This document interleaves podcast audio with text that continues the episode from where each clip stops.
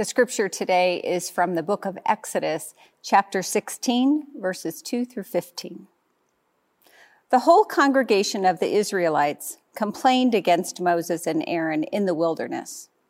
The Israelites said to them, If only we had died by the hand of the Lord in the land of Egypt, when we sat by the flesh pots and ate our fill of bread. For you have brought us out into this wilderness to kill this whole assembly with hunger. Then the Lord said to Moses, I am going to rain bread from heaven for you, and each day the people shall go out and gather enough for that day. In that way I will test them, whether they will follow my instruction or not. On the sixth day, when they prepare what they bring in, it will be twice as much as they gather on other days. So Moses and Aaron said to all the Israelites, in the evening you shall know that it was the Lord who brought you out of the land of Egypt. And in the morning you shall see the glory of the Lord, because he has heard your complaining against the Lord. For what are we that you complain against us? And Moses said, When the Lord gives you meat to eat in the evening, and your fill of bread in the morning, because the Lord has heard the complaining that you utter against him, what are we? Your complaining is not against us, but against the Lord. Then Moses said to Aaron, Say to the whole congregation, to the Israelites, Draw near to the Lord, for he has heard your complaining. And as Aaron spoke to the whole congregation of the Israelites, they looked toward the wilderness, and the glory of the Lord appeared in the cloud. The Lord spoke to Moses and said, I have heard the complaining of the Israelites. Say to them, At twilight you shall eat meat, and in the morning you shall have your fill of bread. Then you shall know that I am the Lord your God. In the evening, quails came up and covered the camp, and in the morning there was a layer of dew around the camp. When the layer of dew lifted, there on the surface of the wilderness was a fine, flaky substance as fine as frost on the ground. When the Israelites saw it, they said to one another, What is it? For they didn't know what it was. And Moses said to them, It is the bread that the Lord has given you to eat. This is the word of God. Thanks be to God. Over and over, I've heard people say, I can't believe we're only halfway through 2020. This year has been unprecedented. In the first six weeks of 2020 alone, we faced the Australian wildfires, the impeachment and acquittal of the US president, the fear of war with Iran, the death of sports legend Kobe Bryant, the Iowa caucus debacle, Harry and Meghan taking a break from their royal duties. And next we faced locust swarms in East Africa, murder hornets, record heat in Siberia, and a novel coronavirus that suddenly became a global pandemic and continues to impact every nation, especially ours. And now we're facing unprecedented economic and unemployment upheaval. And with the horrific killing of George Floyd, a global racial awakening. And gladly, we hear voices around the world crying out for justice. Now, you have permission to say aloud right now if you need to No wonder I'm stressed. No wonder I'm exhausted. No wonder I might feel depressed. This is all too much. And we are sad and we're in grief and we're anxious about what's ahead and we feel out of control because we are out of control, and it's okay to face that. We're going on four months of varying levels of quarantine. People are wrung out from being indoors and spending too many hours existing on Zoom and sugar and caffeine. And the adrenaline of the first few months of our new way of life has worn off. We've been thinking, there's no way we'll be in this quarantine pandemic thing for much longer. Yet the dates for opening up keep being pushed back, and decisions are delayed. And no matter how many times health officials tell us we need to settle in for the long haul, we can't believe it. They've tried describing this new reality using metaphors. It's more of a marathon than a sprint, they tell us. Or it's a mountain range, not a single mountain. Or we're in the second inning of a nine inning game. No matter how clear the scientists' messages have been, human nature resorts to denial as our coping mechanism of choice. And it's understandable. I'm tired of Netflix, Hulu, and Prime. And when we finally get to go out, we're tired of physical distancing and wearing masks. And some people, though, have convinced themselves that the rules don't apply to them. And we've all seen the crowded beaches and bars. Some churches are opening. And according to an article in the New York Times today, July 8th, cases of the virus are erupting through religious gatherings. Health officials fear we might actually be losing control over the virus. One doctor laid it out clearly. He said, It won't take policy and policing to change the direction of this virus. It is now dependent upon the moral courage and responsibility of individuals and their families to do the right thing. Can you imagine? The world's health depends upon us showing our good character and our concern for the well being of others. You'd think people of faith could be leaders in this arena.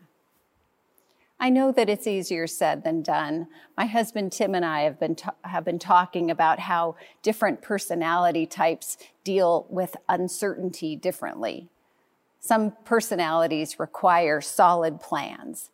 In the vacuum of information, some people's anxiety goes up exponentially. And understandably, people are asking will schools open or not? And if so, what's the plan?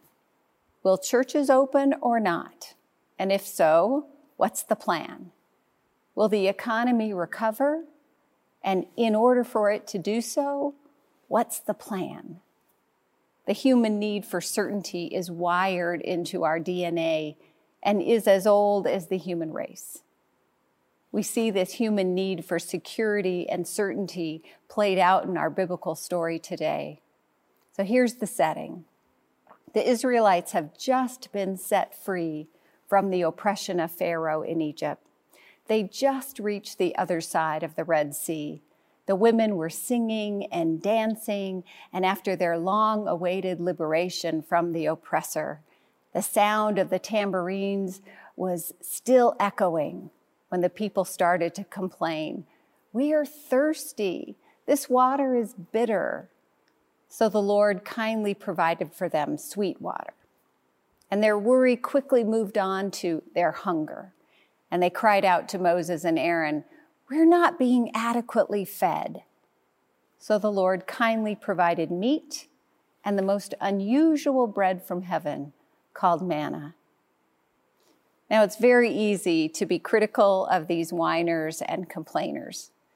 After all, the writer of the story used the word to complain seven times in this passage. And the people have evolved from crying out from their suffering at the hands of Pharaoh to complaining about their lack of sustenance at the hand of God. The text says, the whole congregation of the Israelites complained against Moses and Aaron in the wilderness. And the Israelites said to them, If only we had died by the hand of the Lord in the land of Egypt, when we sat by the flesh pots and ate our fill of bread. For you have brought us out into this wilderness to kill this whole assembly with hunger.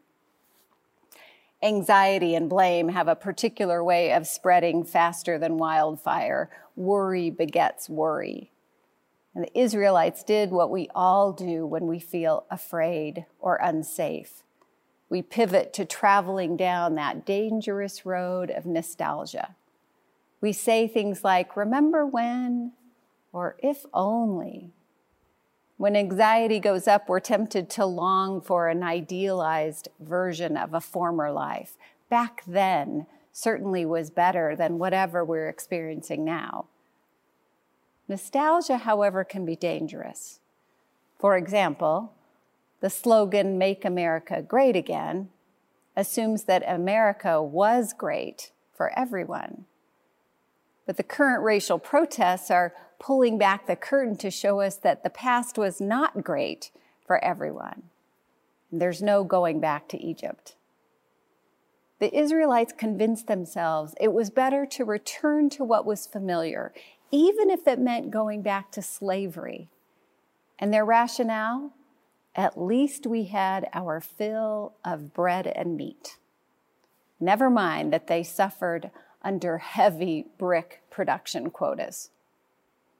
Repeatedly, the text says, The Lord has heard their complaining. Rather than getting angry, the Lord responded as a sympathetic mother dealing with an overtired and hungry child on a long car trip. The children of Israel were just getting to know Moses as God who delivered them from under the chokehold of the Pharaoh.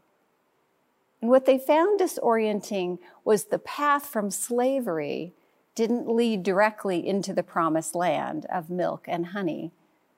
Instead, they found themselves in the wilderness, for only God knew how long. And the Lord knew the people were understandably weary and worried. Tell the people that in the wilderness they will be taken care of, the Lord said to Moses. But it won't be easy, and they'll need to trust me. Tell them to look into the wilderness to see a sign of my presence. As Aaron spoke to the whole congregation of Israelites, they looked toward the wilderness, and the glory of the Lord appeared in the cloud. The holy presence of God was visible as they gazed out into the wilderness to catch sight of God in their midst. We too are in our own wilderness, and we've been through a lot as individuals, as a community, the world. And we aren't sure how long we'll be in this wilderness journey, nor in what direction we're actually going. But we mustn't lose sight of the presence of the Holy One. We can find hope in these ancient stories they remind us that the people of God have been in and out of times of wilderness and disorientation and have never been abandoned to fend for themselves. When we grow tired, let us be patient with one another as God has been patient with us. And when we grow weary, let us be gentle with one another. And when our anxieties intensify, let us encourage each other to slow down and to breathe. And let us trust one another.